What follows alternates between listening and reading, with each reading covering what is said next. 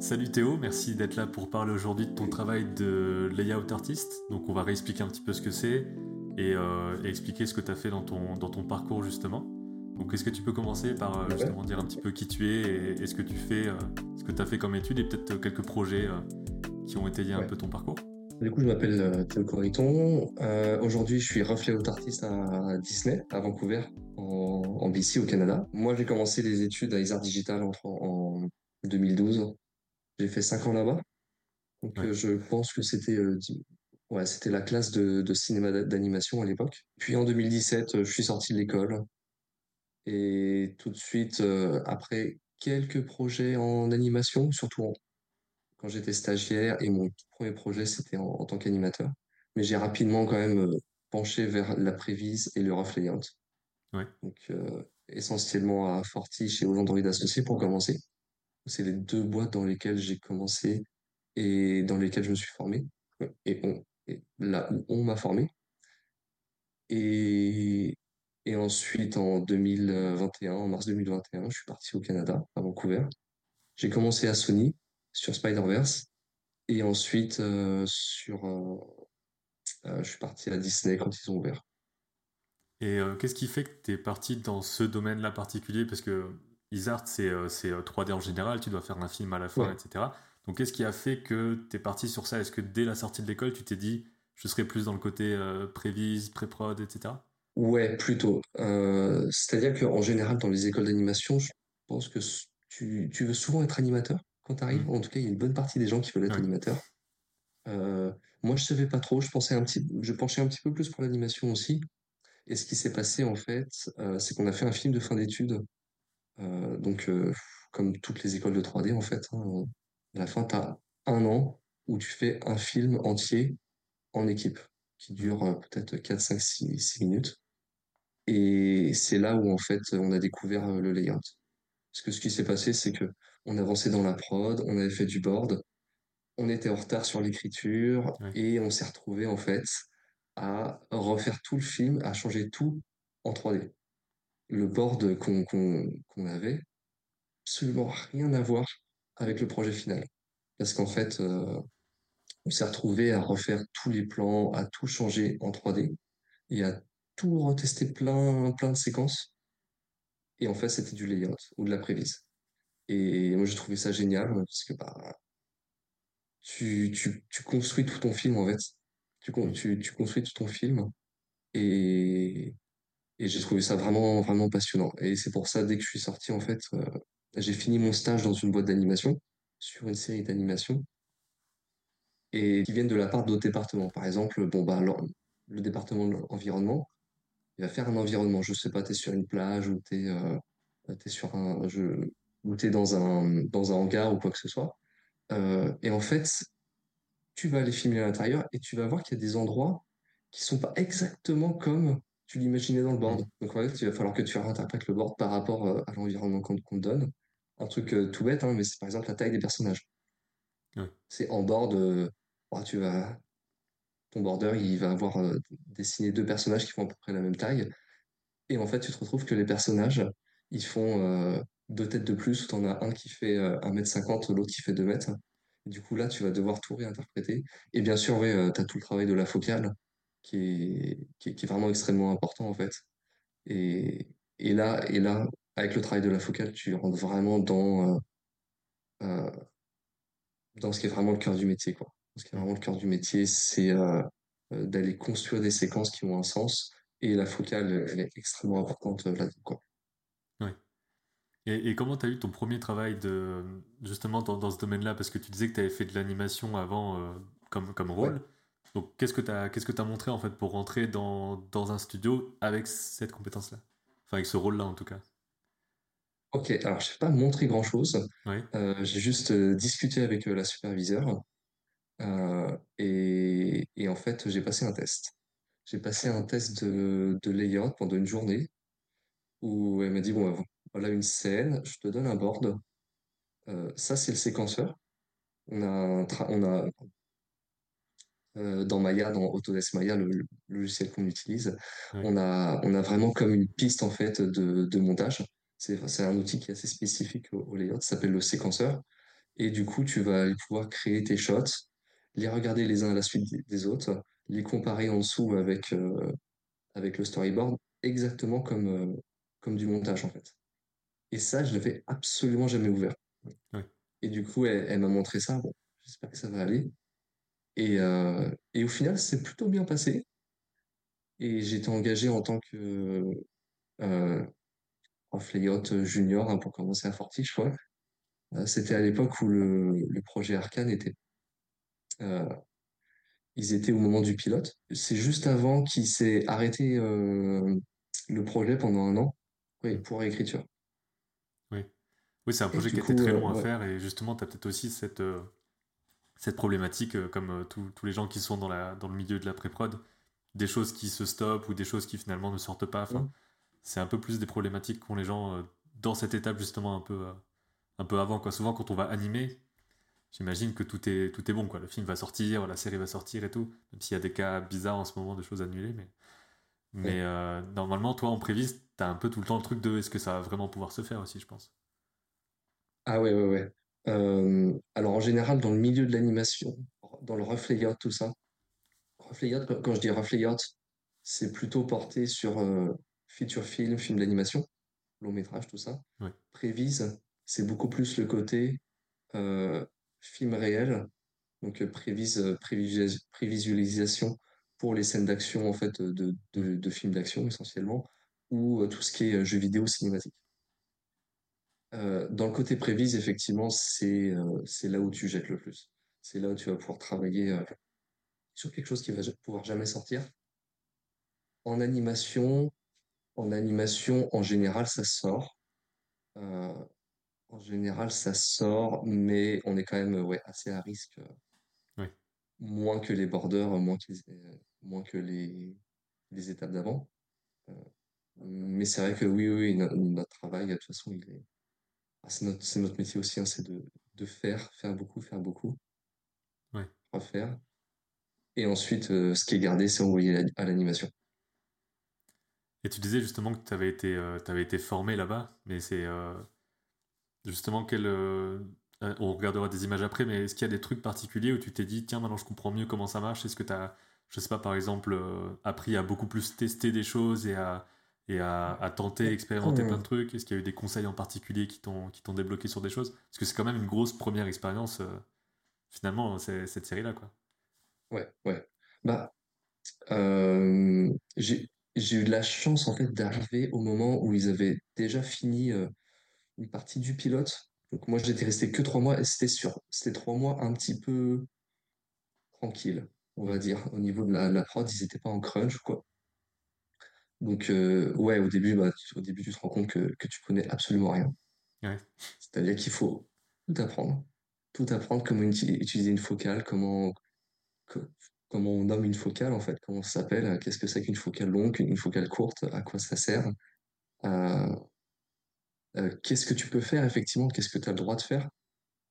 Mm. Euh, faire de l'analyse de film aussi, parce qu'en général, en fait, tu vas regarder un film, tu vas pas forcément sen- vraiment sentir la construction d'une scène, en fait, au début, quand tu regardes un film. Et en fait, petit à petit, tu te rends compte, euh, quand tu regardes un film, qu'il y a beaucoup plus de plans que ce que tu ne pensais, que la caméra, des fois, bouge beaucoup plus que tu, que tu ne le penses. Et en fait, euh, ouais, ça, c'est... Au début, t'as tout à, t'as tout à apprendre, quoi, ouais, quand t'arrives à... Et puis après, en fait, j'ai eu de la chance, du coup, je suis resté que trois mois, parce qu'après, le projet s'est arrêté. J'ai eu de la chance d'aller aux Android Associés, qui est une boîte de prévise à Paris, qui est vraiment une, une super boîte. Je la recommande vraiment à tous ceux qui, qui veulent tester euh, le layout et la prévise, euh, au même titre que Fortiche, hein, forcément. Et, et eux aussi, en fait, euh, je suis resté chez eux pendant un an, et eux euh, m'ont fait bosser sur plein de projets différents, et ça m'a vraiment permis ouais, de, d'apprendre, de tester, de, d'apprendre, de tester, ouais. De... Il y a un truc qui est, qui, qui est assez important aussi quand tu commences comme ça, c'est vraiment de, de faire confiance en fait à, son, à ton superviseur, de déjà pas croire que tu as la science infuse et que tu Mm. sais, que tu sais faire du layout en fait au début. Euh, essayer de, de faire ce que tu penses bien, mais par contre, absolument toujours écouter ton superviseur. Parce qu'il y a, étant donné qu'on bosse un petit peu en amont aussi du, d'un projet, des fois, tu as ton superviseur ou même le réalisateur, en fait, qui va avoir une vision que tu vas pas forcément voir, que tu vas pas forcément capter. Tu vas faire ta séquence, tu vas dire, ah, je sais pas trop, je trouve que ça marche pas très bien. Tu vas voir le film final, tu vas dire, en fait, ça Ouais, fonctionne. comprends. Ça fonctionne, c'est juste que moi, je j'arrivais pas à le voir encore. Est-ce que tu as quand même une, une forme de, de souplesse dans le sens où euh, tu peux, à partir de ce que tu as, quand même avoir des, tes propres choix, tu vois, dans une certaine mesure, quoi? Est-ce que est-ce que t'es pas euh, trop bloqué dans le sens euh, tout est déjà défini, je dois juste mettre en place, tu as quand même une, Ouais, ouais. Est-ce que tu dois te, compte, te, te cantonner à ce que l'édit t'envoie ou à ce Hmm. que le board t'envoie? En fait, ça, ça va dépendre des projets. Ça va vraiment dépendre des projets. Des fois, en fait, euh, on va t'envoyer une animatique qui est déjà bo- qui est, qui, qui est bordée, euh, qui est éditée et avec du son des fois presque final. Euh, souvent, ça, ça va être des projets sur lesquels tu vas avoir, on va dire, 90% de euh, copie du board, en gros. Tu vas refaire le board en, en 3D et on va dire avec un petit 10% pour toi pour pouvoir aller euh, soit proposer quelque chose, soit, ouais, soit proposer quelque chose, soit, on va dire, retravailler, euh, même si c'est le même shot, retravailler à ta sauce, en fait, euh, la séquence. Ou voire même ajouter, ajouter des plans si tu as besoin. Un projet comme Arcane, c'était un petit peu comme ça. C'est passionnant de faire, de faire des prods comme ça. C'est, des prods qui, des prods qui fonctionnent bien, qui ont euh, une pré-prod en board qui est exceptionnelle. Euh, C'est vrai que ça aide vachement d'avoir ce- cette première fondation où tu te dis, bon, tout a déjà été bien, bien pensé. ouais, en fait, il faut vraiment penser par palier, en fait. Plus, ta base est solide, plus tu vas faire quelque chose de, de meilleur. Parce que toi, tu vas faire que rajouter, rajouter, rajouter du niveau, en fait. Euh, donc, a priori, si tu as un super board et un super edit, en fait, tu vas pouvoir, toi, euh, prendre ce qu'il y a et essayer de pousser un petit peu la qualité. C'est essayer, tu vas avoir peut-être plus de temps pour euh, travailler ta caméra. Tu vas avoir plus de temps pour faire de l'animation. Parce que nous, on fait un petit peu d'anime aussi en fonction des prods. On a plus ou moins de temps de, pour faire de l'anime.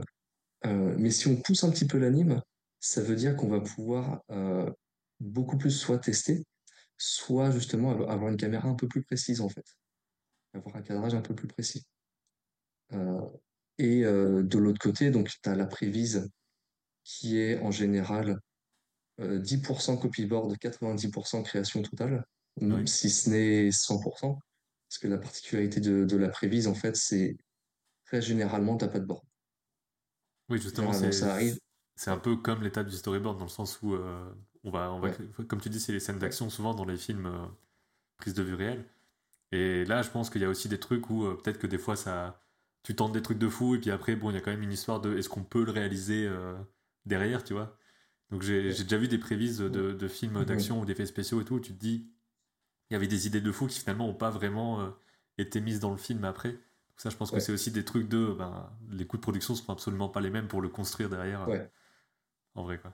ouais, ouais, c'est ça. Et, et même quand tu regardes une prévise, comme tu dis, sur les films d'animation, Marvel ou je, je ne sais quoi, euh, il y a dix fois ça derrière, en fait.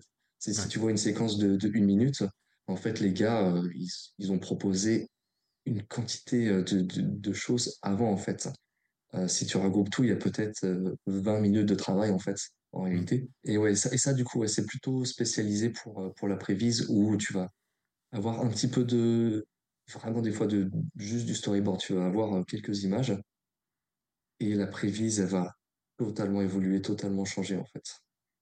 Et ça arrive même qu'en prévise, tu aies euh, de la mocap.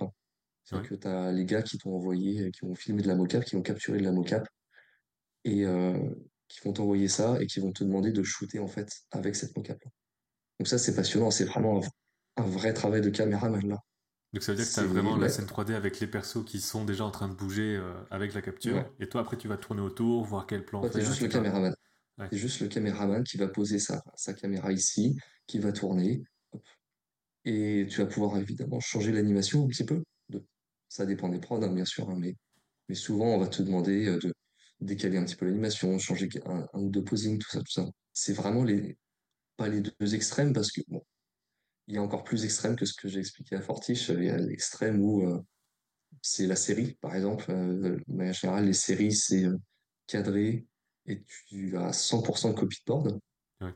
C'est un petit Et peu même les moins boards sont un peu limités souvent. les boards en série, de ce que j'ai compris, sont très. Enfin, t'as des, t'as des plans où tu peux pas vraiment faire ce que tu veux. Il y a des mouvements de caméra qui sont limités parce que c'est un peu plus l'usine, on va dire en quelque sorte. En tout cas dans ouais, c'est ça, c'est un peu plus l'usine, ouais. Et en fait, tout va dépendre aussi du, de la prod et du temps que tu as Ouais, par séquence, en fait. Euh, par séquence. Donc, euh, euh, c'est vrai que Fortiche et Lisandro, tout, tout est fait pour que, pour que tu fasses du bon travail. Tout est fait ouais, que donc pour que tu fasses du t'as le bon temps qu'il travail. faut, etc. Quoi. Aux Andro, tu as vraiment le temps pour tout, tout, pour tout tester presque. Et euh, à Fortiche, en fait, euh, on te donne une base extrêmement solide et tu as vraiment le temps pour aller faire un beau shot, une belle composition, euh, une belle animation, tout ça. Et, et entre les deux, du coup, voilà, en, en fonction des prods, tu vas avoir plus ou moins de liberté, tu vas avoir plus ou moins un bon board, tu vas avoir plus ou moins, Ouais, euh, plus ou moins ça. Et c'est à toi aussi de trouver euh, ce que tu préfères, quoi. Est-ce que tu préfères la prévise ou est-ce que tu préfères le rough layout ou un mix des deux où tu vas avoir 50% de, de board à copier et au final, en fait, un petit 50% de le réal veut quelque chose d'autre. Ça arrive très souvent, ça aussi. On t'envoie un board euh, et dès l'étape du board, tu as le réal qui dit euh, on a fait ça, mais j'aimerais bien qu'on teste autre chose, j'aimerais bien qu'on voit comment ça fonctionne en 3D. ouais. Et un, un truc que je me demande avant qu'on avant qu'on regarde justement les images, pour continuer sur ton parcours, comment t'es passé d'une production à une autre? Parce que tu disais que Arkane s'est mis en pause, t'es arrivé euh, donc pour d'autres séries sur Ouais, les, les Android associés, et ensuite, ouais. et ensuite t'es parti à, à- à Sony après ça. Ouais. Ah, Donc comment, suis... s- comment se font les Après les fait endroits, je suis repassé à Fortiche, du coup. Ok d'accord, oui c'est vrai que ça s'est superposé, euh, ouais. ouais. Donc euh, comment se passent les ponts justement d'un studio à un autre? J'imagine qu'une fois que t'as fait, euh, que travaillé sur Arkane, c'est une sorte de carte de visite, ou même les, même les séries euh, aux Android, c'est une carte de visite assez, assez forte on va dire, pour peut-être avoir plus de chances d'arriver ailleurs. Comment ça s'est fait pour toi ces, ces transitions-là? Alors pour moi, ça s'est plutôt bien passé. En général, les gens se connaissent entre les studios. Ouais, les superviseurs se connaissent et vont dire, bon bah tiens, je sais que là, dans cette boîte-là, ils cherchent quelqu'un, postule. Ou alors évidemment, bon, tu vas postuler, tu vas regarder sur LinkedIn, euh, tout ça, ou tu vas chercher sur Internet. Euh, mais ce qu'il faut, ouais, c'est surtout au début, tu postules, tu passes des entretiens, tu, tu, tu, tu rencontres des gens, tu rencontres des boîtes, et, et c'est après qu'ils vont te rappeler. Mais au début, ouais, au début, quand tu commences à rentrer un petit peu dans le milieu, euh, t'essaies, d'écouter ce qu'on te dit, ce qu'on te propose. Quand on te dit euh, d'aller dans une boîte parce qu'elle n'est pas trop mal, il faut que tu postules parce que c'est peut-être une bonne solution. Et ensuite, euh, tu rentres. Au début, tu fais des tests. Euh, pour entrer aux endroits, pareil, hein, j'avais fait un test, un test de prévise qui nous avait, qui, qui m'avait envoyé. Et voilà, petit à petit, comme ça, tu, tu te fais recruter. Et c'est comme ça, en fait, petit à petit, tu vas étendre ton réseau et, ta- et, et ton CV aussi, en fait. Hmm. Et c'est au bout d'un moment, au bout de, de plusieurs années, oui, que ton CV il va parler pour toi. Tu postules, tu check, tu ouais. suis les indications qu'on te donne. Oui, il y a des, il y a des annonces en ligne des fois, on en parlait dans d'autres vidéos, comme quoi c'est Ah oui, il y a beaucoup d'annonces en euh, ligne, ouais. ça peut être un peu euh, restreint des fois parce que les... Ouais, il peut y avoir des choses qui se font plus en interne de ben, est-ce que tu connais pas quelqu'un, etc., etc. Mais ouais, vu passer plusieurs fois, euh, Fortis notamment sur LinkedIn, on recherche tel métier ouais, ouais, ouais, très spécifique. Enfin, il y a quand même des trucs qui sont un peu plus ouverts que juste euh, ça passe de bouche à oreille. Donc c'est possible Ah aussi de sûr, rentrer oui. euh, par une autre porte que le réseau des fois. Mais le réseau a forcément beaucoup d'importance euh, Le réseau a un petit peu d'importance. Euh, ce qui est important aussi, c'est euh, pas hésiter à postuler comme ça. Même Hmm. s'ils recherchent pas, en fait. C'est pas parce qu'une boîte ne n'écrit pas de, de, de, sur LinkedIn ou, ou sur un autre site, euh, c'est pas pour ça qu'ils vont pas chercher à postuler ou qu'ils vont pas vouloir te recruter. Ouais, Euh, t'as des, t'as des boîtes en fait qui, en règle générale, cherchent un peu tout le temps et avant de poster une annonce, ils vont regarder dans leur, euh, dans leur agenda eux. Ils vont regarder, tiens, qui c'est qu'on peut euh, recruter, qui avec, avec qui on a déjà bossé, est-ce que quelqu'un m'a parlé d'une autre personne, d'un autre artiste? Hmm. Et après, s'ils trouvent personne, ils vont faire une annonce. Oui. Ça peut, ça peut arriver comme ça aussi. Là où, euh, en fait, toi, tu, ça coûte rien de postuler, donc quoi, si, même s'il n'y a pas d'annonce, en fait. Et peut-être que là, tu vas pouvoir te faire recruter. Parce que tu vas tomber au moment où ils cherchent quelqu'un. Et, euh, et ils, vont, ils peuvent te faire passer un test si tu n'as jamais bossé avec eux. Et, Ouais. puis, euh, et puis là, c'est parti. Et euh, t'as une, t'as une démo, j'imagine, qui, qui euh, présente ce que tu fais ou les, les séquences sur lesquelles tu as travaillé. Mais je me demande quelle ouais. forme ça a. Est-ce que c'est à la forme de voilà les prévises que je donne à la fin?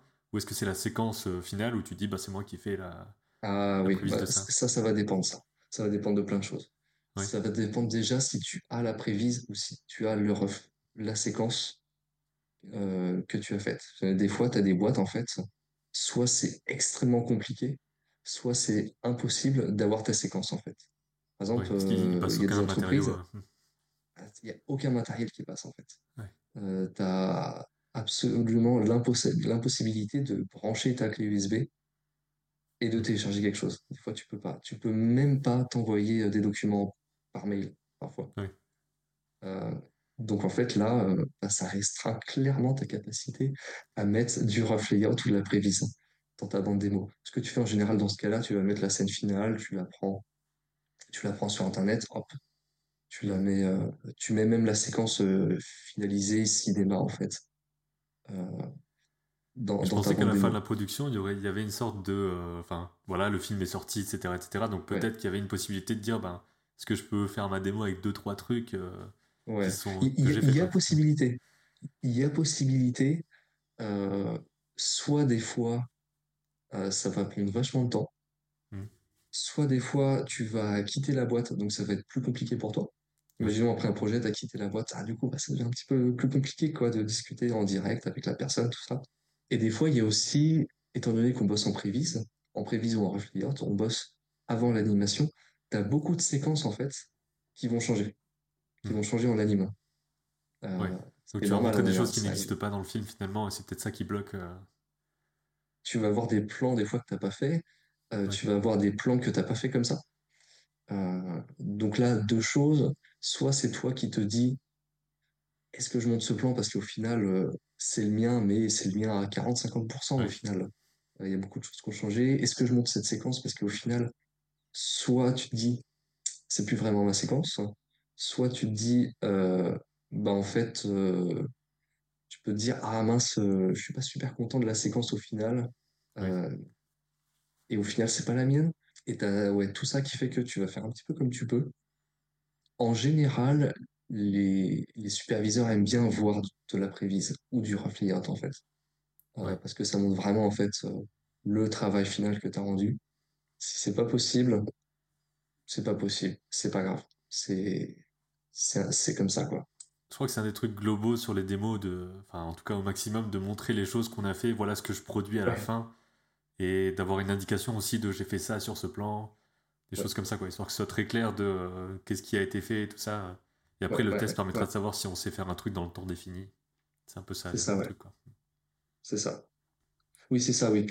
L'objectif, oui, c'est c'est pas de montrer, c'est c'est vraiment de montrer ouais, le produit euh, final en layout. Hmm. Au final, pour voir ce, ouais, ce que tu es capable de faire et ce sur quoi tu as bossé. Euh, ça va te montrer vraiment la qualité de ton travail euh, ton, et ton expérience aussi. Euh, Ouais. Parce que tu, les boîtes partent du principe aussi que si tu t'es fait recruter dans une certaine boîte et que tu y es resté, c'est que ça s'est potentiellement bien passé, que le travail aussi de, de, de recrutement, il a dé- déjà été fait là. Ouais. Tu vois, donc peut-être que là, tu as déjà montré quelque chose. et donc, si tu es resté, c'est que ça s'est bien passé. Et donc, déjà, ça, c'est une preuve un petit peu. euh, c'est une preuve que, que ça a bien fonctionné, quoi, que tu as bien Hmm. travaillé. Et euh, il y a juste un, un dernier truc que je, que je me posais comme question avant qu'on voit les images. Qu'est-ce qui, euh, qu'est-ce que tu fais exactement? Est-ce que c'est, est-ce que tu reçois des modèles déjà faits avec des persos déjà Ah ouais, ouais. pré-riggés et tout? Est-ce que tu Ouais, dois construire tout de ton côté ou pas? J'imagine que ça Alors, nous, ça va. En règle générale, tu vas recevoir les persos. En règle, Ouais, et en règle extrêmement générale. Tu vas, tu reçois les persos, tu reçois l'environnement, et là, tu, pla- tu places ta caméra. Euh, donc, euh, en général, soit c'est par une autre boîte, soit par la boîte dans laquelle tu bosses, euh, que tu vas recevoir ça. Et ça va nous arriver en fait de devoir modéliser, généralement l'environnement, de modéliser quelques, quelques morceaux en fait. Par exemple, tu vas avoir un, un environnement, tu es dans un garage, je sais pas quoi, et tu vas avoir besoin de dupliquer certains éléments pour aller faire ton shot, pour aller faire ta composition. Tu vas avoir besoin de, euh, euh, pour avoir un premier plan, ou pour, euh, par exemple, s'il y a quelque chose qui fonctionne pas dans l'environnement, comme la taille de l'environnement, ou comme euh, euh, travailler une mise à, à l'échelle, par exemple. Ouais. Donc, euh, tu vas te retrouver avec un, un environnement, en fait, avec, je sais pas, tu dans un garage, tu as des barils ou tu as une voiture, euh, elle est beaucoup plus grande que ce que tu devrais, de- que ce que tu devrais avoir. Ou alors elle est 1,1%, elle est 1% trop grande. En fait, tu vas la rescaler, tu vas remodifier tout ça. Et, euh, et ça, c'est du travail que tu vas faire avec l'environnement, avec, avec tout ça. En général, les personnages, hormis un- une très grosse problématique, les personnages euh, restent comme ils sont. Hmm. Parce qu'en plus, en général, tu as eu des tests d'animation qui se sont faits avant tout ça. Ouais. Donc, euh, ouais. En général, les personnages ne bougent pas. Mais ouais, ouais, toi, tu reçois essentiellement environnement, caractère. Euh, et tu vas même pouvoir avoir un, un petit set de light de base aussi de temps en temps. Ça, c'est un travail qu'on fait aussi en rough layout, de faire, de faire de la lumière et de faire des effets spéciaux. Hmm. Ça, en général, on fait ça de... Les effets spéciaux, on fait ça nous-mêmes de A à Z. Ouais. Donc, euh, de la fumée, euh, des trucs comme ça? Ouais. Donc ça va être souvent des cartes en fait qu'on va mettre. Parce que dans la scène 3D, c'est un petit peu lourd en fait d'aller simuler euh, de la fumée, de l'eau, tout ça. Donc euh, ça va être juste des plaques en fait avec de la fumée dessus. Ça va être, on utilise de temps en temps Mesh aussi. C'est un, c'est un tool en fait qui permet de faire quelque chose qui ressemble à de la simulation, mais euh, qui est beaucoup plus léger Hmm. et qui est beaucoup plus, euh, euh, plus instantané en fait. Ouais. Et, et sinon, ouais, du lighting aussi. En fonction des prods, bien sûr. Mais tout ça, en fait, ça participer à faire une image qui est jolie, à faire un petit peu de beauty et à vendre un peu plus te- ton shot et ta, et ta séquence. Ok. Bah, écoute, si tu veux, on peut passer aux, aux images pour voir un petit peu Bah ça. ouais, Et donc là, c'est des, des séquences sur lesquelles tu as bossé sur, euh, sur Arcane. Donc comme on disait, bah là, tu as, la version euh, finale de la scène. Certainement aussi parce que tu final, pas récupéré, comme tu expliquais, euh, les, euh, les. J'ai, j'avais récupéré quelques trucs. J'avais récupéré quelques trucs, je les ai plus là. Et en plus de ça, la seule chose que j'ai, en fait, c'est juste une, une vidéo avec un petit peu tout, avec tout un petit, un Mm. petit peu cuté, donc c'est pas, c'est pas idéal. L'avantage sur Arcane, en fait, c'est que les artistes les artistes, en général, dans les prods, dans les prods type Disney, Sony, tu vas avoir les rough layout artists, et un truc dont j'ai pas parlé aussi, les final layout artists. C'est ceux qui vont prendre la caméra et la polisher après l'étape d'animation, après l'étape d'environnement, qui vont faire un peu de set dressing, euh, tout ça. Euh, donc euh, tout ça, ça se passe a- après notre travail à nous. De- C'est C'est juste après ou c'est ou c'est une fois que l'animation C'est finale est faite? une fois que l'animation est faite. C'est une des dernières étapes en fait, avant d'envoyer euh, d'envoyer en rendu.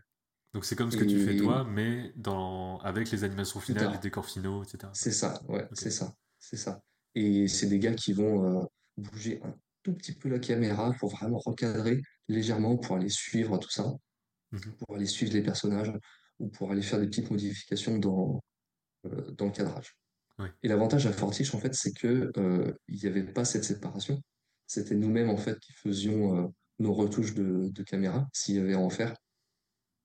Et, et du coup, tu avais vraiment cette sensation que, en fait, ton plan, tu l'avais au début, tu l'envoyais en animation, et s'ils avaient besoin de retoucher la caméra, c'est toi qui le faisais. Donc, en fait, tu Ouais, gardais ton plan jusqu'à la fin. Et, et ouais, et la plupart des retouches caméra ont été faites par des, par des layout artistes là. Ok, trop bien. Ça, ça te donne un, un vrai euh, suivi euh, complet et tout. Ouais, ouais, totalement. ouais. Donc là-dessus, toi, avant de faire le, avant de faire le layout, comme tu disais, tu as reçu la, la séquence storyboard. Ouais, J'imagine une qui séquence en est, story. qui est. Enfin, comme tu dis, elle est. Qu'est-ce que tu appelles un storyboard très solide? Est-ce que c'est vraiment mm. sur le côté rythme, sur le côté transition, forme et tout ça qu'il y a dans la mise en scène Ouais, c'est ça. c'est exactement ça en fait. Ouais. Quand tu as, des bordeurs aussi bons qu'à Fortiche, bah, en fait, tu vas avoir des bordeurs et des éditeurs en fait aussi bons qu'à Fortiche. tu vas avoir le cadrage qui est déjà bien avancé, bien travaillé. Tu vas avoir une composition en fait qui ressemble presque à de la BD en fait de temps en temps. Et et ouais, le, les cuts sont déjà là, le rythme est déjà bon. Et les, personnages que tu reçois d'ailleurs, ils, ressemblent à quoi? Parce que les prévises que j'ai vues, c'est surtout des prévises de, de, films live. Et souvent, c'est des marionnettes un peu rudimentaires et tout ça. De ton côté, c'est quoi? Ça, ça ressemble quand même un peu au perso euh, qui, qui, qui, sera là ensuite? euh, Ouais, ouais, ouais. Ça va dépendre des prods aussi. Tu vas avoir des prods en fait qui... où tu vas pouvoir utiliser le personnage, le même personnage que l'animation tu vas avoir des prods où tu vas pouvoir utiliser un personnage qu'on va appeler proxy, qui est beaucoup plus simplifié. En règle générale, c'est un personnage qui, ouais, qui ressemble assez à ce que l'animation va avoir à la fin. Et, ce que tu vas avoir euh, comme rendu final. Quoi. Alors évidemment, sans texture, tout ça. Sans texture, sans rendu. Donc c'est un personnage qui est un petit peu soit gris, soit très, très à plat, en fait. Oui. Euh, mais c'est suffisant hein, pour, pour faire, faire du bon travail.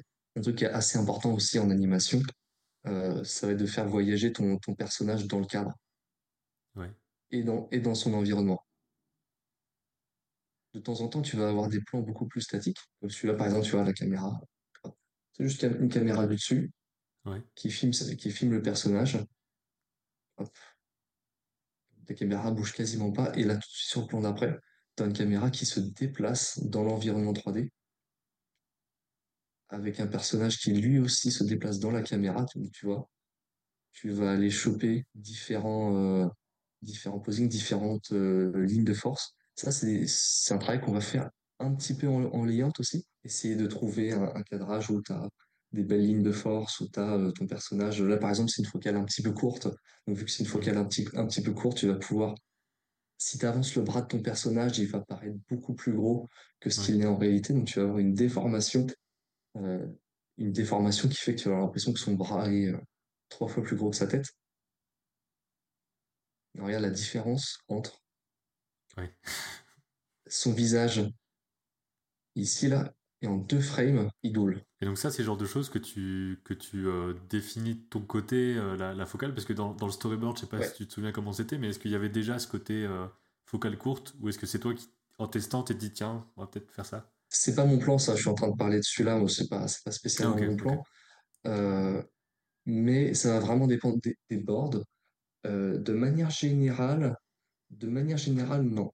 De manière générale, en fait, euh, tu peux, toi, sentir au layout si tu as besoin d'une focale courte ou d'une focale longue. Mais ça va pas forcément être quelque chose qui, qui sera défini au board, en fait. C'est juste toi, en regardant la séquence, tu vas te dire, ah, là, ce serait bien qu'on ait une focale courte. Parce que ce qui est intéressant, là, par exemple, c'est d'avoir le personnage qui se déplace dans l'univers et qui se déplace aussi par rapport à la caméra. Donc, il va se rapprocher de plus en plus mhm. et avoir un shot comme ça, quoi.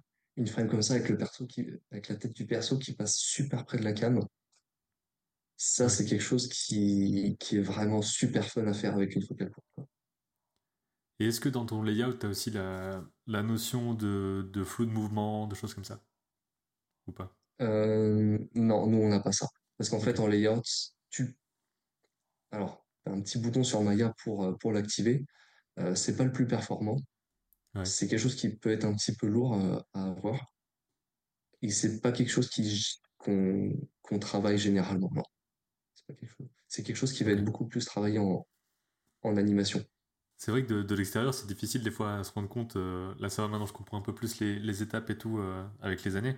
Mais de se dire qu'il y a tellement de domaines différents, de, euh, toi, tu as juste finalement une, petite partie sur voilà, la, caméra, la caméra, les mouvements et tout ça.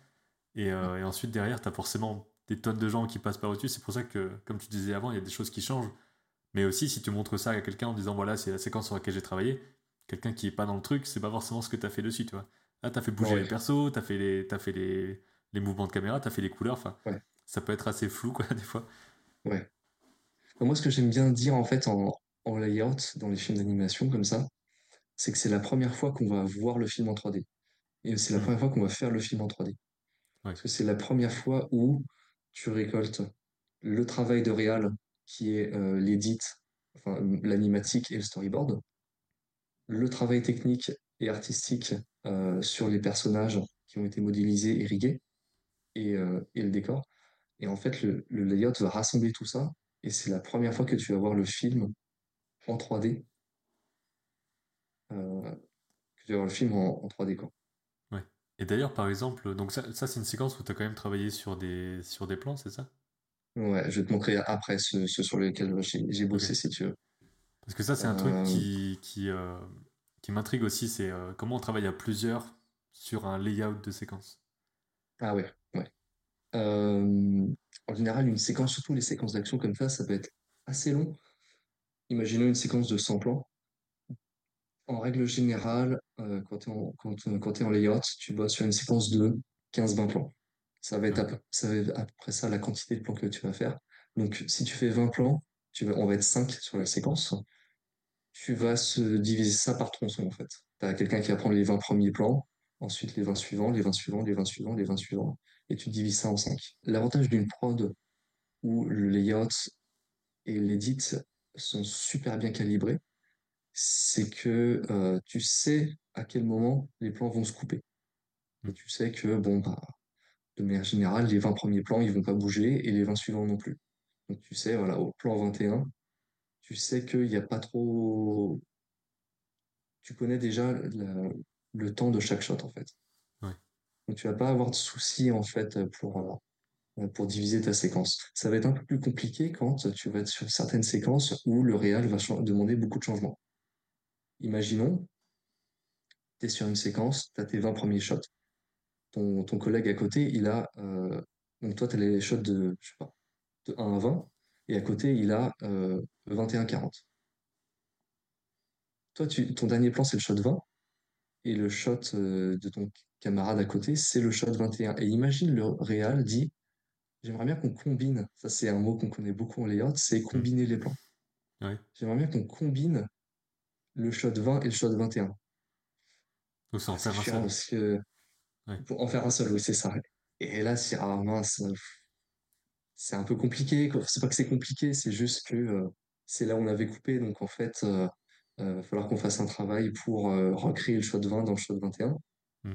Et là, ça va demander du travail d'équipe pour que chacun s'envoie sa caméra, son animation, et pour aller et pour aller travailler en équipe en fait sur ça, pour aller faire rallonger des shots, mixer des shots de manière générale, ça se passe extrêmement bien en fait. Travailler, euh, travailler à deux. Et souvent, tu vas avoir quelqu'un qui va être, en fonction des prods aussi en général, quelqu'un qui va être assigné à faire, à faire le montage entre les séquences, entre les différentes parties des séquences. Oui, parce qu'à la fin, toi, dans, dans Maya, tu as finalement un, un rendu euh, viewport, en gros, de, de tes caméras qui s'enchaînent, et c'est ça qui sort, quoi. C'est exactement ça. Et ensuite, tu compiles ça, avec euh, le travail de tes différents, euh, de tes collègues. Tu vois, un truc que je voulais te montrer. Oui. Un truc qui est assez commun, que tu découvres en fait quand tu bosses, c'est quand tu vas avoir une scène d'action, tu vas refaire l'action une deuxième fois. C'est-à-dire, tu ah vas avoir un shot, tu as une action qui va se passer, et dans le shot d'après, tu vas avoir 5-6 frames où tu vas revoir l'action une nouvelle fois. Et c'est quelque chose que tu chopes pas forcément. Tu vois, là, dans cette séquence, euh, en fait, t'as le perso, là, t'es es du point de vue du perso qui court. Là, déjà, tu vois, ici, là, là, t'as déjà un truc rose qui sort. En fait, c'est la lame du perso. Ouais, t'as quasiment 15 frames où tu vois la lame. Et le plan d'après, t'es sur autre chose. Donc déjà, si tu lis à vitesse réelle, tu vas pas forcément voir comment commence le shot d'après. Et en plus de ça, tu as, ça, ça un petit peu là.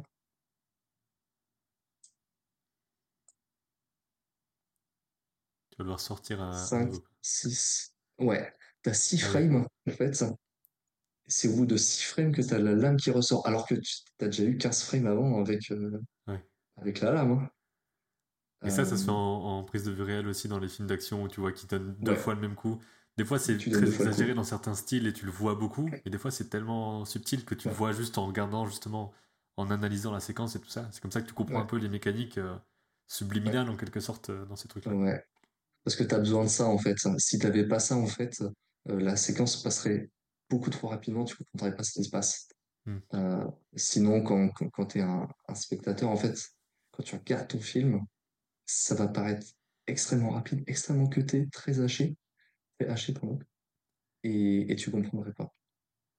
Ouais, surtout que tu le vois qu'une fois s- et ouais, t'es censé capter tout de suite. ouais, c'est, exactement ça, ouais.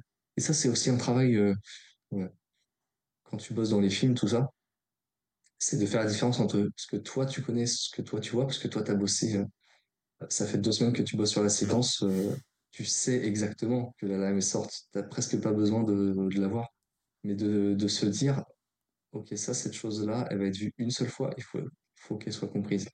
Parce que la personne qui regarde, elle va pas passer 10 ans sur, euh, sur ce plan.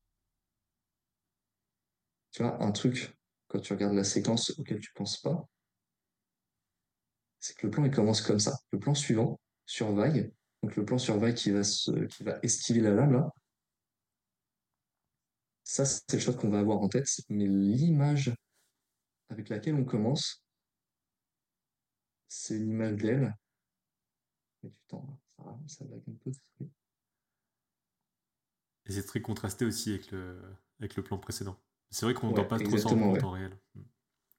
En réel, en fait, en réel, si tu demandes à quelqu'un euh, comment a commencé le plan, il va te dire, bon, bah, il, il a commencé avec vague, euh, qui est Ouais. prêt, qui est, qui est, qui est prête à se faire stabber par, euh, par la lame. Alors qu'en fait, non, elle commence sur vaille, en flou, où tu filmes pas du tout la lame. Et ça, c'est en fait, c'est, c'est c'est des choses qui, qui te permettent en fait d'établir ton shot en fait. Ça, ça te donne 4 5 6 frames en fait avant que l'action commence pour que tu- ton, ton cerveau il ait le temps de tout remettre en place et de comprendre l'image qui arrive 6 frames plus tard en fait. Ouais. Même si ça commence dans, dans du flou. Et ça, c'est le genre de truc où euh, il faut avoir vu, j'imagine aussi beaucoup de, beaucoup de films et avoir vu des, euh, plein de mises en scène différentes pour voir ce qui fonctionne, ce qui fonctionne pas. Parce qu'on n'a pas forcément le réflexe de se dire il faut faire ça. Il y a un peu des codes qui vont ressortir. Ou peut-être avec des tests justement en disant euh, bah, on voit que ça va trop vite ou des choses comme ça en jouant Ouais, l'animation. quoi. Ouais, c'est ça. Si, si, si tu veux à chaque fois tout recommencer dans le début, euh, depuis le début, il faut que tu testes tout. Hmm. Tu peux tester tout en fait, mais du coup, euh, ça fait quelques, quand même quelques années, euh, quelques dizaines d'années qu'on fait, qu'on fait du cinéma, donc il y a des codes qu'on connaît. Il y a des codes qui fonctionnent. Tu peux essayer de les appliquer tout de suite pour voir en fait si ça fonctionne. Tu as, des codes comme ça qui, qui fonctionnent et qui sont, qui sont utiles en fait à ta mise en scène. Ouais. Un truc très simple aussi, euh, c'est d'essayer de garder ton œil au même endroit dans l'image. Tu vois, tu D'un vas essayer de garder d'un plan à un autre. ouais. Il y a, c'était, euh, c'était le dernier, euh, le dernier Mad Max, si je me souviens bien. Il y avait toute cette histoire comme quoi le, Ah oui, tout le était centré réal, euh, tout le temps. ouais. tout était centré, voilà. Des fois, faut un petit peu penser comme ça. Tu vois ici où tu as ta lame qui est ici, hop, et sur tous les plans d'après, elle va rester au même endroit. Elle va garder à peu près la même shape en fait dans, dans le blanc. Ouais. Et ce qui va être important aussi, c'est quand tu passes d'un plan à un autre, garder à peu près l'information visuelle au même endroit. Surtout Surtout dans les si scènes d'action euh, euh, dans les scènes d'action quand ça. ouais. comme ça. Ouais. Ou alors il faut qui. le temps, il faut que tu donnes le temps à ton spectateur de pouvoir regarder ailleurs. Ou que tu lui donnes l'information de regarder, de regarder ailleurs. Et ça, c'est un des trucs où on. Ça, ça pourrait donner l'impression que c'est euh, limité dans le sens ah bah il faut que tout soit toujours au même endroit au milieu et tout ça. Mais on peut avoir des tonnes de variations dans la, la le mouvement de la caméra dans où est-ce qu'on se trouve Ouais, dans la scène dans est-ce qu'on est proche est-ce qu'on est éloigné. Donc en fait on peut avoir euh, 20 plans vraiment très différents qui pourtant respectent cette règle là et c'est pas ouais, tr- c'est un peu contre-intuitif je trouve euh, de se dire tout est au milieu et pourtant c'est très varié tu vois dans, certains ouais, cas ouais. Ouais, ouais, hein. Et après, tu peux avoir des plans extrêmes aussi où l'action se passe sur la droite et le plan d'après, l'action va se passer sur la droite aussi, mais tu seras pas, tu seras pas du tout au centre. C'est juste que la question, c'est d'être aussi au même, au même endroit. Quoi. Euh, Donc tu as toutes ces questions aussi de, de, de raccord, etc. À, prendre, à prendre en compte de, ton côté. Ah ouais, ouais, mm. ouais. Ouais, vachement. Et puis, euh, des fois, tu as, envie d'être sobre.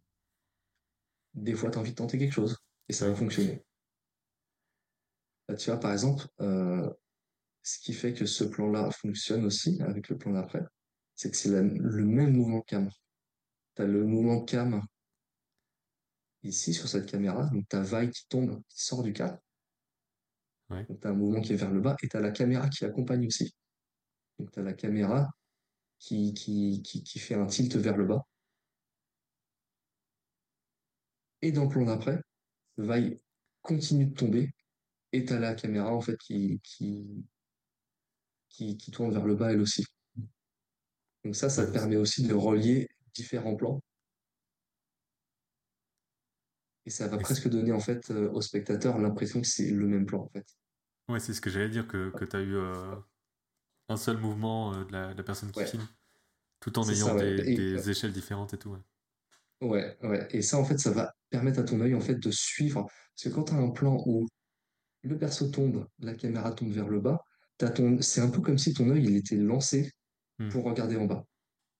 Ton œil est lancé pour regarder en bas et au plan d'après, quand tu as la caméra qui continue le même mouvement avec le perso qui fait le même mouvement, et ben en fait, c'est c'est pas difficile pour ton, pour ton œil. En fait, c'est agréable pour ton œil de suivre ça. Parce qu'il est au courant de ce qui va se passer. Regarde ça, par exemple. Là, tu refais deux fois la deux fois l'action, quoi. Ouais. Euh,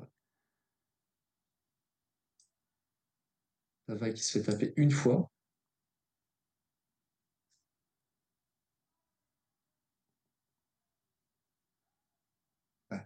quasiment 10 frames. À partir du moment où elle se fait, elle se fait taper, donc tu as vu pendant 10 frames vaille se, se, prendre un coup. Quand on voit comme ça, c'est limite un peu choquant de se dire attends, c'est à ce point-là, à l'avance, tu vois, que ça, que ouais, Alors après, ça dépend aussi, comme tu disais, du style de film. Du style du film, ça, ça peut être un petit peu exagéré. Ça marche super bien euh, dans, dans Arcade. Tu vas avoir des films qui vont faire ça vachement plus court. Mais en fait, euh, tu, tu, le captes quoi, quand tu es spectateur. Mm. Tu, tu, tu, captes bien la scène et ça, et ça fonctionne. Quoi. Je crois que sur cette séquence, j'avais fait la, cette partie-là, ouais, j'ai fait la fin. Ouais. Euh, ah oui, à partir du moment où elles sont, elles sont dans le noir là. Ah ouais, ça c'était vraiment trop fun à faire quoi. On avait, c'est juste tout noir en fait et on avait, euh, on avait, mis, on avait mis des lumières. C'est là par exemple sur un truc comme ça, c'est extrêmement important de faire du lighting. Parce qu'on avait mis des lumières ici, on avait mis une lumière sur la main de, de Sevica. Et, euh, et on avait travaillé dans le noir en fait. Tout, tout était noir derrière, il y avait juste les lumières en fait qui éclairaient les persos. Et donc ça, c'est aussi des éléments que tu avais déjà à la base. Tu sais que dans la mise en scène, c'est comme ça, et tu dois juste le retranscrire euh, parce que le, euh, quelque part, l'intérêt de le voir dans le layout, le côté éclairage, c'est vraiment pour le côté mise en scène et, et voir si la mise en scène fonctionne. Parce qu'après, c'est pas, pas le même éclairage qui est utilisé au final et tout ça. C'est vraiment juste pour montrer voilà, à quoi ça va ressembler. À quoi ça va ressembler, ouais. Il y a un truc en fait euh, aussi, c'est que en board, de, temps en temps, tu vas avoir le timing qui va pas toujours bien fonctionner. Tu vas avoir des. Euh, tu vas avoir des trucs qui vont pas, qui vont, qui vont pas aller, l'animation va être trop rapide en bord. Donc en fait, quand tu vas être en layout, tu vas pouvoir voir ce que, ce que tu peux faire réellement aussi. Hmm. Est-ce que, euh, est-ce que si tu as une caméra, là par exemple, tu as une caméra qui est attachée sur le point du personnage, euh, à quel point ton, ton point doit bouger vite Parce que si tu bouges ton point beaucoup trop vite, en fait, ça va être choquant par exemple, là, le point, c'est pour ça aussi que qu'on fait du slow motion, parce que si ça bougeait à une vitesse réelle, ce serait beaucoup trop rapide. Tu, tu verrais pas. Ça, par exemple, c'est des choix qu'on fait en layout. Ok. Parce que quand tu, quand tu parles du storyboard, c'est vrai que j'ai pas, j'ai pas posé la question, mais c'est un storyboard fixe ou c'est déjà un animatique monté euh, que tu as Euh, en rough layout, c'est quasiment exclusivement euh, de l'animatique, ouais. Un storyboard monté. Donc tu as déjà cette tu notion de rythme, euh, etc. quoi. Ouais, ouais. Oui, t'as, t'as déjà des cuts qui, qui sont là, en fait. Et je trouve que ça, ça montre aussi le, le côté défi que tu peux avoir. Comme tu disais, là, ça se passe dans le noir et tout. C'est peut-être pas Ouais, euh, tous les jours que tu as ça à faire. Donc il y, a il y a ce côté un peu ouais, non, non stimulant plus, aussi. ouais. Quoi. Hmm. Ouais. C'est vrai que c'est super fun d'avoir un perso, euh, d'avoir un perso qui est juste éclairé par son bras métallique et sa lame rouge, là. Ça, par exemple, tu vois, c'est une focale très courte. ta vaille euh, qui est, qui est plutôt petite et tu as une extrême déformation sur le bras du perso euh, qui est encore plus accentuée par le fait que ce soit une lame en fait. Donc euh, la lame, étant donné qu'elle est plate en fait, elle va, elle va avoir cet effet de grossir en fait beaucoup plus hein, quand t'es ouais, quand t'es proche de la caméra. Et là, tu vois, on, on est sur une composition où on est un petit peu comme ça. Tu as Hmm. le, un perso ici, un perso dans tout le cadre droit, et ensuite le contre-champ C'est l'inverse. La vague à gauche qui prend tout ça, et le perso ici qui prend une toute petite place. Vraiment l'inverse. Et alors là, pareil ici, euh, ça y va à gogo pour, euh, pour refaire la séquence, pour refaire le, pour refaire l'action. Pour refaire l'action, euh, hop, la vague elle sort son, elle sort son bouclier. On est euh, quasiment 10 frames dans du bleu. Et là, on remontre ça. C'est ouf hein, de, de- de voir ça image par image. J'avais pas encore fait d'analyse justement de la série. J'y pensais depuis longtemps parce que je fais aussi des, des vidéos comme ça où on regarde des, des animations image par image. Donc c'est cool de, de voir là parce que euh, forcément j'étais impressionné par le visuel, la mise en scène et tout ça. Mais j'avais pas encore été exploré euh, image par image. Donc c'est ouais. cool qu'on puisse le faire là. Là, par exemple, euh, comment on a bossé sur ce plan? Euh, si je me trompe pas, on a juste fait un zoom pour sortir en fait, pour ne pas. On a, je pense pas qu'on ait fait de de, de, de, de dolly pour Hmm. sortir.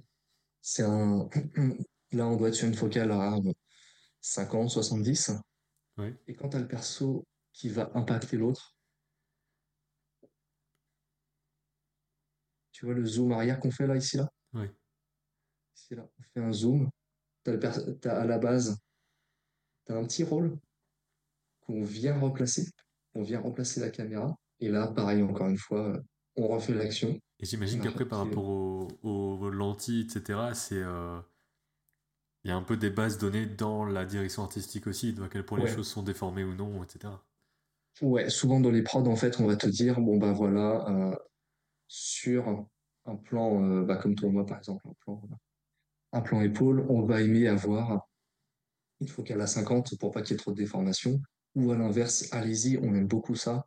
Euh, mettez des focales à 20 à 28 Hmm. parce que ça donne, euh, ça donne un, un- un effet qu'on aime bien. Euh, on va te dire, ess- essayez de, de suivre parfois un, un package de focales, c'est-à-dire d'utiliser 28, 35, euh, 70. Ouais. Euh, sur un plan, on peut utiliser 28, trois points plus tard, utiliser 27.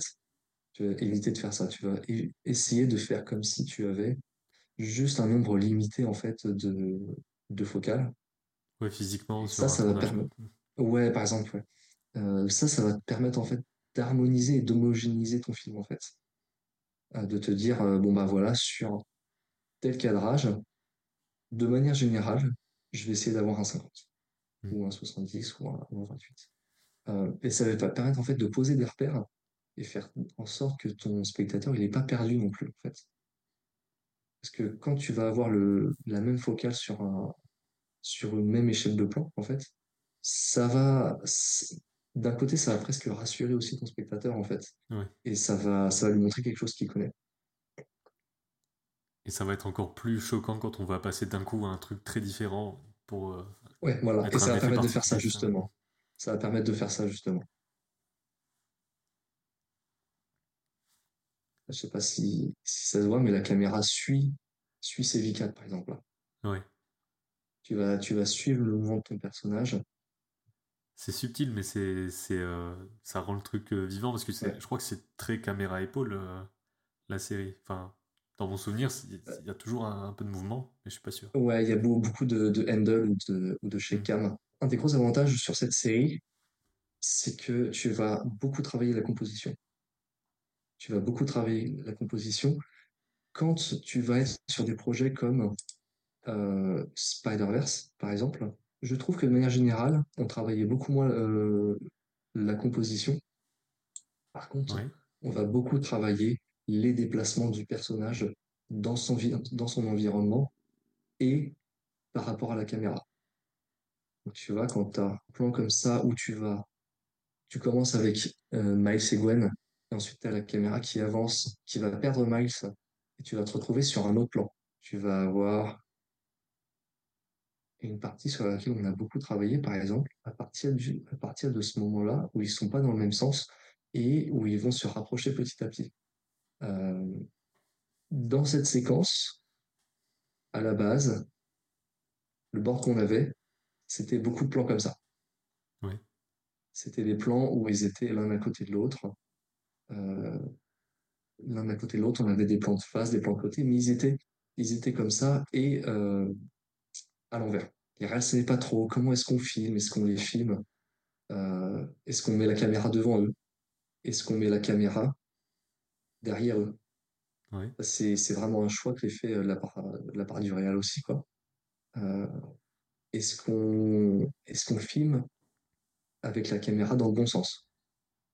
Ou est-ce qu'on filme avec la caméra à l'envers comme, comme on a là? Ça, c'est des choses qu'on a énormément essayé, essayé, essayé. On a fait plein de choses. Et ce qu'ils nous ont demandé aussi, c'est, euh, étant donné que les plans étaient assez plats, euh, parce que les personnages ne bougeaient pas, c'était de travailler un déplacement des personnages, en fait. Au final, là, on a rajouté Miles qui commençait euh, plus haut. Et tu as tout un déplacement sur lui qui est au-dessus, qui passe en dessous. Donc, qui passe déjà de, de gauche à droite qui a différentes valeurs de plan, qui, qui sont valeurs de plan un petit peu différentes de, de Gwen. Et donc là, c'était moins défini dans le, dans le board sur, euh, sur ça? Ouais, beaucoup moins défini. Ou alors tu as un board, mais euh, il faut tout changer. Oui. Donc c'est bien parce que ça montre un peu les, les deux euh, possibilités. Après, je ne sais pas s'il y en a une qui est, qui est comment dire, qui est absolument meilleure que l'autre ou quoi, mais j'imagine que c'est des expériences différentes. Là, tu as, dû expérimenter plus comme tu disais. Alors que sur, sur Arcade, c'est un peu plus.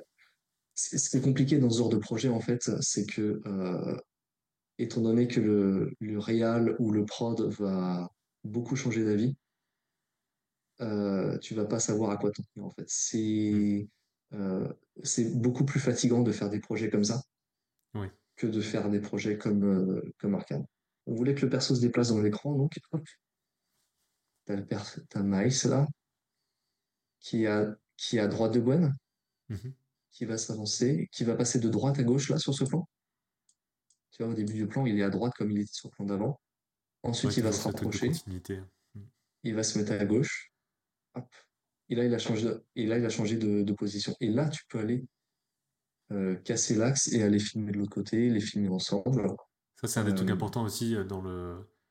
Justement, cette question d'axe, c'est qu'on peut, on peut le casser si on montre qu'il y a un déplacement, etc. J'avais vu ça, dans, pas mal de séquences et aussi dans des livres sur le storyboard où c'est dit que, en gros, quand tu apprends cette règle des 180, c'est euh, voilà, il faut faire ça, mais rappelez-vous que vous pouvez quand même, si, si vous voyez quelqu'un passer d'un côté à l'autre, ça peut se casser, etc. Parce que ça peut donner l'impression que c'est trop rigide et que on doit absolument respecter ça tout le temps, mais en fait, elle change en permanence finalement, l'axe en tout cas. Parce que tu vois, euh, donc toute la première partie, les persos se déplacent un petit peu. Toute la deuxième partie de la séquence, ils restent au même endroit. Mon lecteur qui vague un petit peu. Euh, et on est dans cette séquence, on les filme de face. Donc on les filme de face, donc tu as Gwen qui est à gauche, Miles qui est à droite. Et à un moment donné, hop, on va passer sur un framing comme ça, où on va les shooter de derrière. Tu vois l'image là Avec euh, Miles qui est à gauche. Ah oui, oui et Gwen qui est à droite, là on a cassé l'axe. Là on a cassé l'axe parce que du coup Miles se retrouve de l'autre côté. Euh, c'est quelque chose qui se fait pas mal en film réel en fait. Ah, tu vois t'es ici, Gwen est à gauche, Miles est à droite, et sur le plan d'après, hop, tu passes dans l'autre sens. Ouais, ce qui... enfin, c'est vraiment à l'opposé euh, complet, quoi. C'est pas dans les règles que tu as appris euh, quand t'as enseigné. euh, Ouais. C'est pas comme ça, quoi. Mais en fait, ça fonctionne. Et là, tu.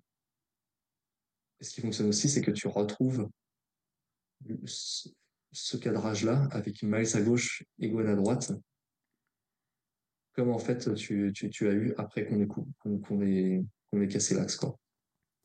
Et je trouve que c'est intéressant de voir ces deux scènes, euh, enfin ces deux séquences l'une après l'autre, parce que d'un côté, t'as quelque chose de très euh, action, mouvement, on se donne des Ouais. coups et tout. Là, t'as un truc beaucoup plus calme, et pourtant, on voit qu'il y a aussi toute une, toute une, euh, une variation de, plans qui sont possibles. Il y a aussi le côté être proche ou éloigné des personnages.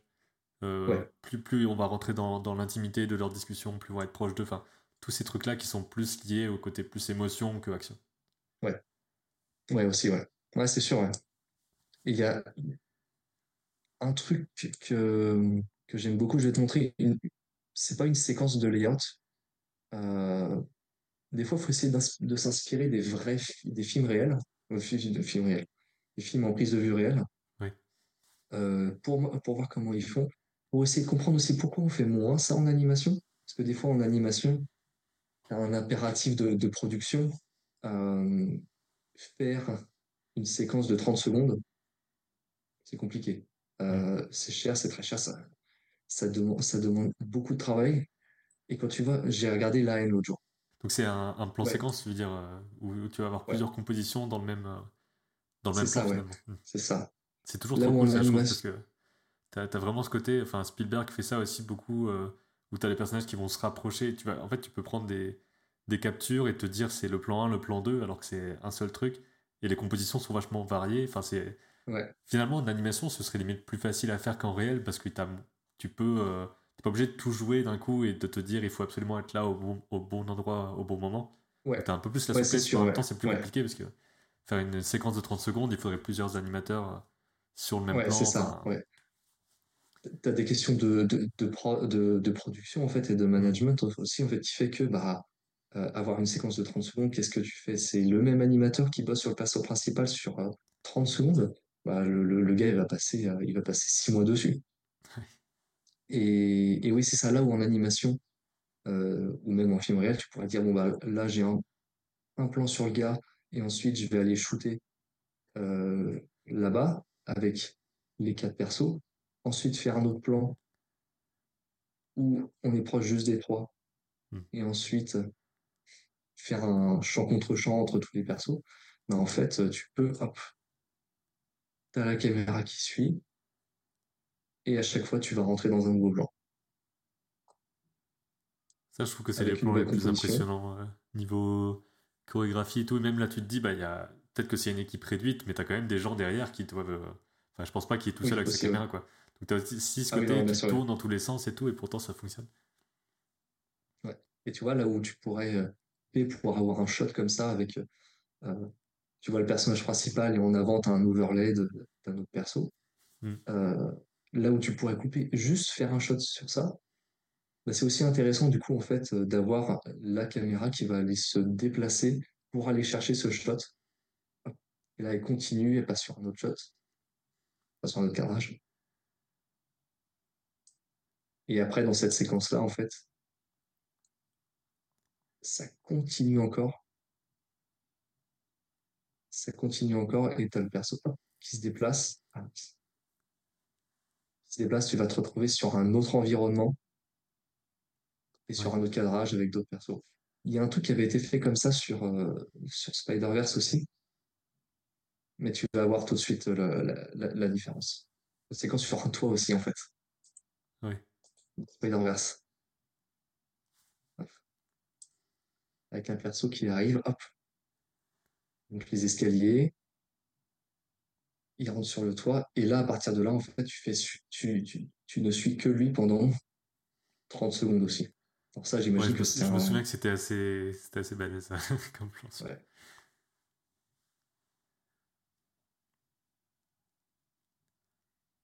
Parce que j'ai l'impression que ça, par exemple, en, en, en layout, c'est un truc qui est euh, super intéressant parce que si tu te dis que tu fais tes animations dans la même scène, tu fais tout le mouvement et tout, et ensuite tu vas cadrer toi-même pour une démo de layout, ça peut être super de faire ça. Après, pour le mettre en place et le faire en, en réel, c'est peut-être très compliqué. Ouais. Mais si tu fais un projet perso de layout, par exemple, pour te dire je vais faire une démo, ça peut être intéressant de faire ce genre de choses. Parce que ce sera moins euh, compliqué à faire, peut-être, Ouais. qu'un plan Ce, qui est ce qui compliqué à faire, euh, ce genre de plan est compliqué en, en prod parce que tu vas avoir des retakes. Hmm. tu vas faire euh, toute une séquence où tu as la, la caméra qui va suivre, suivre le perso, et là, tu as ton réal ou ton sub qui va te dire Bon, moi, j'aimerais bien qu'à ce moment-là, tu aies une action en plus. J'aimerais bien qu'à ce moment-là, ce soit Ouais. ralenti. J'aimerais bien qu'à ce moment-là. Et là, en fait, tu te retrouves à, en fait, à devoir euh, retravailler une nouvelle fois tout ce plan, et c'est lourd. Ça peut être très lourd, en fait, à, à refaire. Euh, et là, pareil, tu as un autre plan encore où tu suis, tu suis les persos. La grosse différence, je trouve, dans cette séquence par rapport à la séquence dans la haine, c'est que euh, tu as beaucoup moins de différence de plan, d'échelle de plan et de, de différence de cadrage, en fait. Ouais. suis Miles toujours à peu près euh, quoi. euh, framé comme ça, point épaule, ouais. Bah, c'est vrai que ça le rend quelque part moins, euh, moins impressionnant, on va dire. Enfin, dans le sens où t'as pas, t'as pas tout un film en un plan avec euh, Mm. toute la variété de, de, de formes, de compos et tout ça, quoi. Ouais. Parce que c'est euh, un petit peu moins organique aussi. Ouais. C'est un petit peu moins organique, un petit peu moins, un petit peu moins naturel, euh, je trouve. Et donc là, j'imagine forcément qu'il y a eu euh, des tas de gens qui ont travaillé dessus pour l'animation et tout ça. Ah, C'est ça, pas une ouais, ça, personne c'est qui a tout fait, quoi. Ouais.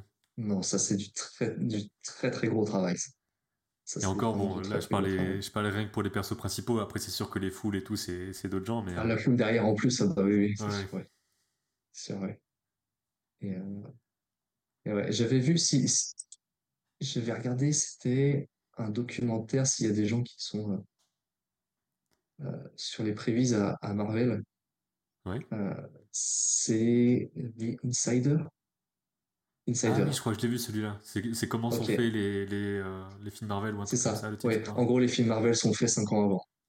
Ouais. Euh, c'était, c'était ça. Et là, en fait, il y a, t'as pas mal de, de, euh, De comparaison. de comparatifs, en fait, entre ce qui a été fait en prévise et ce qui a été fait, ce qui est rendu dans le film final, en fait.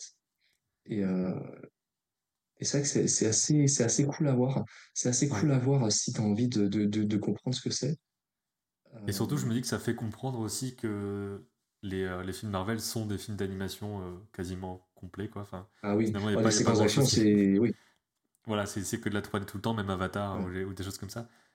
Mm. Et, et aussi, un des trucs, bon après, je- sais pas à quel point c'est le cas maintenant, mais il y a un, un- un cas très, très connu sur les, la, la prélogie Star Wars, avec notamment l'attaque des clones, où tu as une partie du making-of, où tu vois en fait les équipes de Prévise qui font leur vie, ils, imaginent plein de trucs, et George Ouais. Lucas qui vient et qui fait juste Ah ouais, ça c'est cool, machin. Comme, en fait, en gros, il avait pas préparé spécialement le truc, c'est allez-y, faites l'attaque des clones, faites des trucs. Et que ça s'est un peu construit par l'équipe Prévise. euh, on Ouais. voit ça dans le documentaire, c'est assez chouette, je trouve. Ouais. Il y a, y beaucoup de choses comme ça aussi en, en prévise, effectivement, où tu vas aller lancer des idées. Euh, tu as beaucoup d'idées, en fait, qui vont arriver par la suite, euh, qui vont, qui vont tout changer. Euh, C'est pour ça que tu te retrouves euh, euh, à bosser, en fait, au final, euh, pas mal de temps, juste pour quelques, quelques minutes, quoi. Mm. Euh, j'imagine que si tu sors euh, une minute de prévise, euh, ça va peut-être être quatre artistes euh, qui vont bosser pendant, pendant deux mois, quoi. Ouais, ouais. Et surtout que chez Marvel, en tout cas, après, j'imagine que dans d'autres productions aussi, mais c'est le côté un peu euh, connu d'eux. Il y a plein de choses qui sont changées, qui sont revues après. Donc, on a tourné des trucs avec les acteurs et on va faire une séquence différemment. On va, on va placer ça en effets spéciaux différemment, tout ça. Donc, je pense que la prévise, finalement, a lieu peut-être peut-être pas pendant toute la production, mais euh, t'as des gens de la prévise, je pense, qui sont là un peu régulièrement pour refaire des trucs parce qu'ils changent des choses Ah et oui, tout oui, ça, de ce que j'ai compris. Ouais, ouais, c'est, assez connu que euh, après le shooting, et même pendant que tu as les, certains effets spéciaux qui sont faits, tu as des séquences qui sont retravaillées très souvent le, le troisième acte, en fait, Ouais, euh, qui sont retravaillées en prévise, euh, parce qu'il y a eu des changements de script, un changement d'histoire, euh, où tu as envie euh, de nouvelles propositions juste à la fin, en fait. l'avantage de la prévise, en fait, euh, c'est que tu peux, tu peux créer des séquences assez rapidement, en fait. Mm. Là où si tu devais créer ces séquences euh, pendant tes jours de, de tournage, ça prendrait un temps, un temps monstre, Ouais. en fait. Euh, je trouve ça toujours intéressant, effectivement, ouais, de voir la prévise et, euh, ce qui a été rendu euh, euh, à la fin. J'avais juste chopé. Et pareil, ça c'est un truc intéressant à, à savoir que tout n'est pas fait par le studio principal, qu'il y a, comme tu disais, des studios de prévise qui font que de la prévise. Ouais, Donc en fait, ça ça, passe ouais. de, de, de studio en studio. Tu as des studios qui font que les simulations. Enfin, tu as vraiment un peu de tout et tu as, plein de, Ouais, plein de collaborations ouais. comme ça. La, la prévise, c'est vraiment quelque chose qui s'est un petit peu spécialisé euh, par boîte, en fait. Euh, tu vas avoir, par exemple, là, des endroits, je te donne juste un truc rapidement. Euh, c'est super intéressant, intéressant à voir. C'est donc les Android associés qui ont bossé sur une cinématique.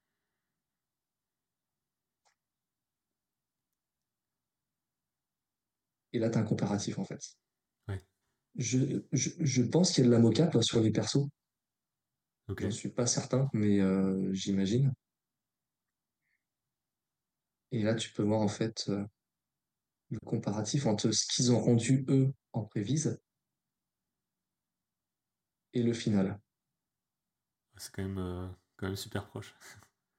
Ouais, c'est super proche. Peut-être que, euh, peut-être que les endroits, pour, pour le comparatif, ont très certainement euh, fait le même cut que dans le final. Peut-être que leur, leur cut à eux n'était pas exactement Ah, pareil. ouais. Peut-être qu'il y avait un ou deux plans en plus qui a été retiré, qui a finalement a pas été gardé ou quoi. Mais en tout cas, eux, ce qu'ils envoient, c'est quand même 90% de ce qui est de, euh, de, ce- de, de ce qui est montré dans le film final. Et c'est vrai que là, le, le côté, euh, il y a déjà les effets, il y a déjà l'éclairage, euh, l'ambiance est déjà là, quoi. Même de façon rudimentaire, parce que Ouais, voilà, c'est le principe. ouais. Mais c'est Et tu vois, déjà il y a déjà des effets euh, poussé. spéciaux. Ouais, T'as déjà du feu, t'as déjà t'as vu toutes les, les braises, tout ça. C'est euh, Donc j'ai l'impression que la prévise, c'est un peu euh, le. Un peu comme ce que je disais au début, quoi, le, le terrain de jeu, entre guillemets, où tu vas faire les choses relativement rapidement de. euh, voilà, tu, tu, tu construis un décor, tu fais ton truc et tout ça. Et après, tu vas juste.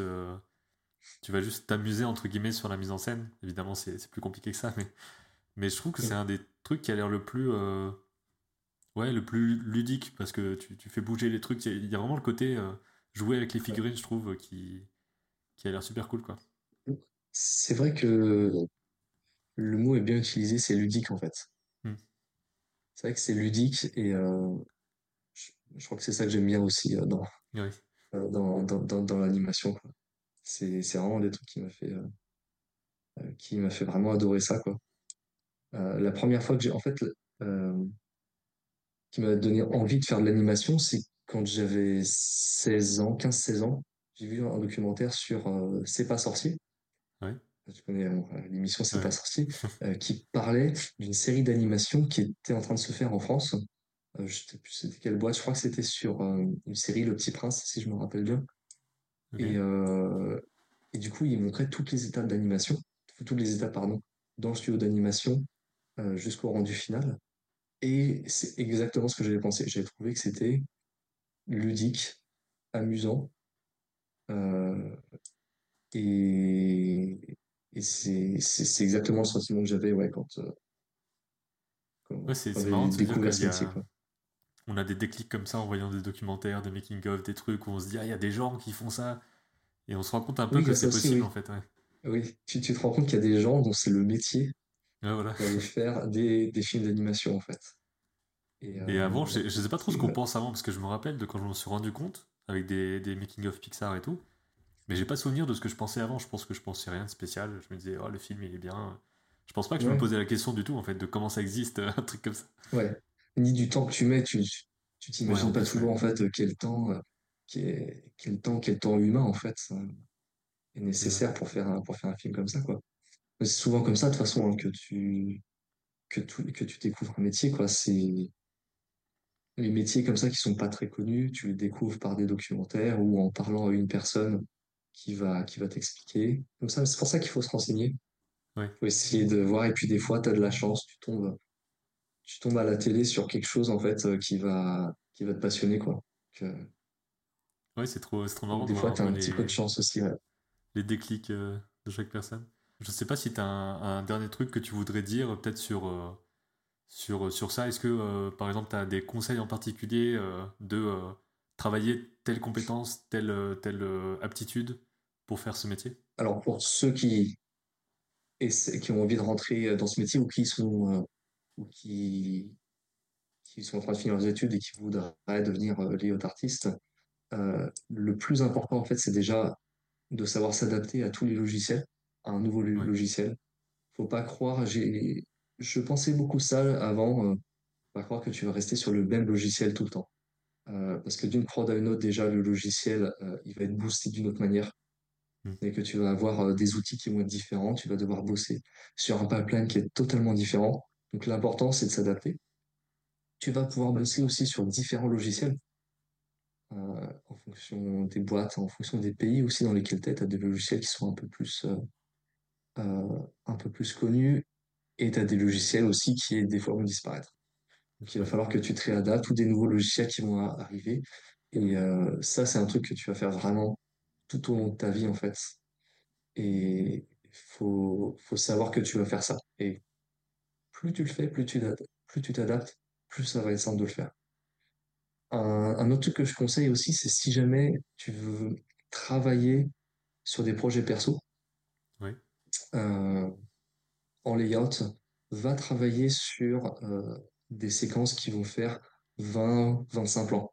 Un peu comme une séquence qu'on va faire en, en prod en fait. Euh, on s'en fiche du temps que tu vas mettre.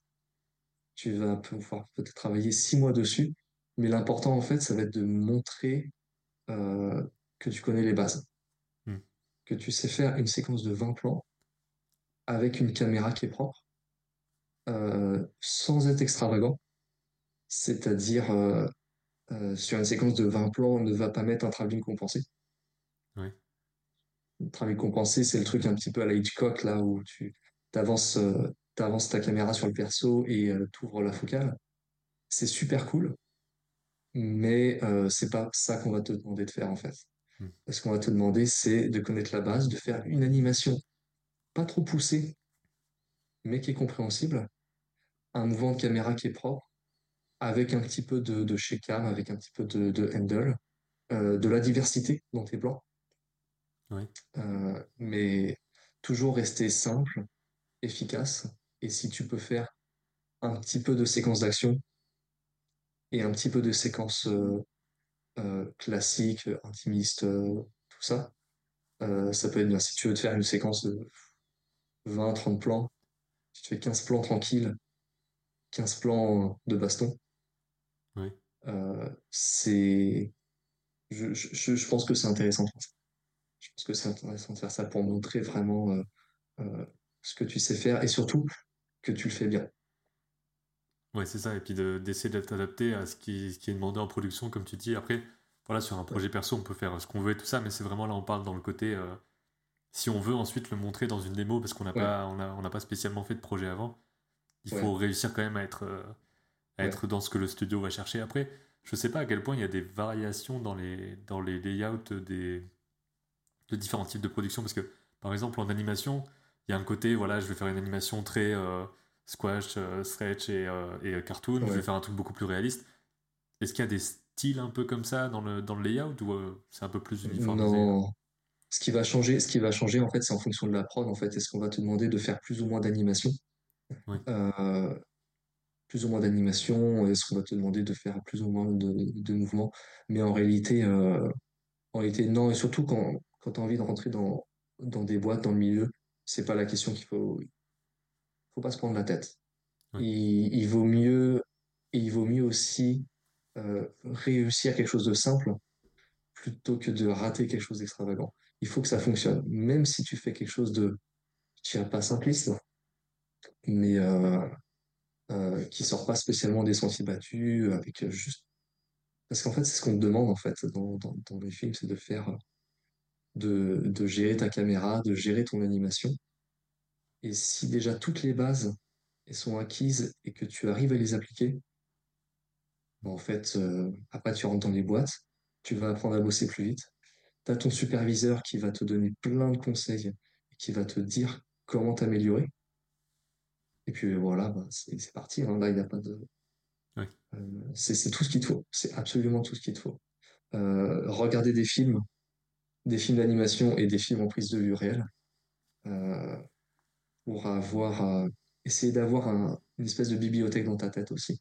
Ça, c'est quelque chose aussi qui, quand, quand je discute avec, avec des collègues, c'est ce qui nous aide beaucoup en fait. C'est tu vas avoir une séquence et tu vas te souvenir d'une autre séquence dans, dans, dans, un film ou, ou dans une série et tu vas essayer euh, de comprendre pourquoi elle fonctionnait dans cette série, comment appliquer ces principes-là du coup sur, euh, sur le plan que, que tu as envie de faire. Et c'est vrai que ça nous arrivait très souvent en fait d'aller devoir construire une séquence, de se rappeler une séquence dans un film et de se dire ah tiens on pourrait utiliser un petit peu le même principe, utiliser presque presque utiliser certains shots en fait qui ont, qui ont déjà été faits. Ouais, c'est les références, euh, les références, de layout, un peu comme on a les références en anime, sauf que là, tu peux limite euh, aller prendre un extrait et puis te dire, ok, je vais prendre cette portion-là, je vais le lier avec tel autre truc, et puis ensuite rajouter tes propres plans au milieu. C'est ça. De toute façon, tout a déjà été fait plus ou moins, donc après, c'est juste un mélange euh, de mise en scène. Ah, il y a déjà quasiment tout qui a été fait. Il y a déjà quasiment tout qui a été fait. la question, c'est ça, c'est comment tu le mixes, tu le remixes, et comment tu le fais, tu le fais fonctionner avec, avec ton film et comment tu fais fonctionner avec la, avec la vision du réel aussi. Bah écoute, je pense qu'on a fait pas mal le tour de, de plein de choses. Merci beaucoup d'avoir euh, partagé tout ça. Euh, voilà, j'invite les gens à aller, à aller euh, justement étudier, étudier les films, étudier peut-être des, des, séquences en détail, voir ce qui marche, ce qui marche pas et tout ça. Et si un jour tu veux parler d'autres séquences, d'autres principes ou quoi, c'est avec plaisir si tu veux, si tu veux revenir discuter. Très bien, bah, merci à toi, du coup, c'était super sympa. Euh, j'ai l'impression que ça passait super vite. Ouais. euh, Prévise, Rough Layout, c'est vraiment un métier passionnant. Et euh, j'encourage tous ceux qui ont, qui ont envie de découvrir ce métier-là, euh, de tester, d'essayer. Et, euh, et de, de, faire vraiment ce qu'ils peuvent pour, euh, pour réussir dans ce métier, parce que c'est vraiment, vraiment génial.